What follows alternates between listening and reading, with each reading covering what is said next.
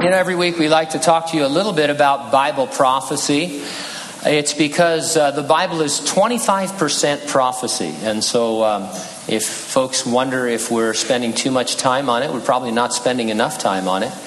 And uh, whenever someone in the Bible, like Daniel, for example, reads prophecy, they take it literally. They don't take it as a figurative language or a mythology or an allegory. They take it literally. Daniel, when he was reading about the Babylonian captivity and the prophet Jeremiah, read that it would last 70 years. He took that to be 70 years, and he started to prepare himself and his people for their return to Jerusalem, which happened 70 years after the Babylonian captivity started.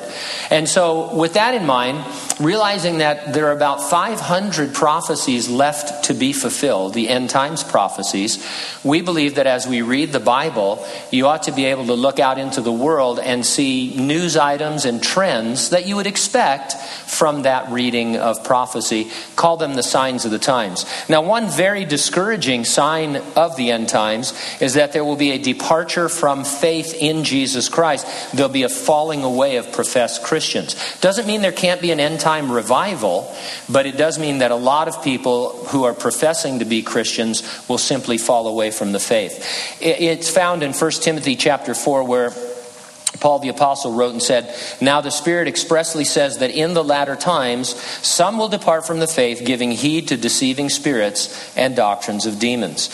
So the question is, do we see anything like this out in the world? And the folks over at the Pew Research Center think so. They recently published the results of a survey in an article. It was titled, Americans Giving Up on God and Miracles. Here's some excerpts from the article.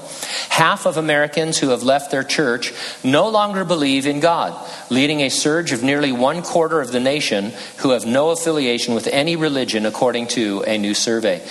Pew Research Center said Wednesday that 49% of what they term nones, now that's N O N E S, not N U N for you former Catholics, uh, nones, left their church and religion because they don't believe. Another 20% said they don't like organized religion.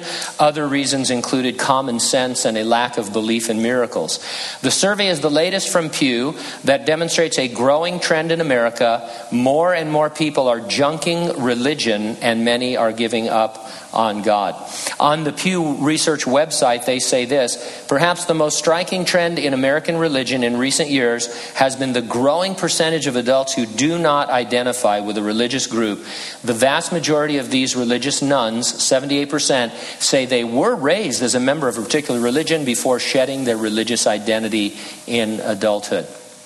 Reading the Bible literally, you would expect professing Christians to be departing from the faith in huge numbers in the last days, and that's exactly what we see. While we look at these signs, uh, we're compelled to because we see them in the Bible. We, and by we I mean the church, born again Christians, we're not looking for a sign and nothing needs to happen before Jesus Christ can come for us. He promised that He would resurrect the dead in Christ, rapture living believers, as an imminent event, could happen at any moment with nothing to trigger it. And so that's what we expect. Are you ready for that? I ask you that question every week. Are you ready for the rapture? If not, you better get ready and stay ready and keep looking up because, ready or not, Jesus is coming.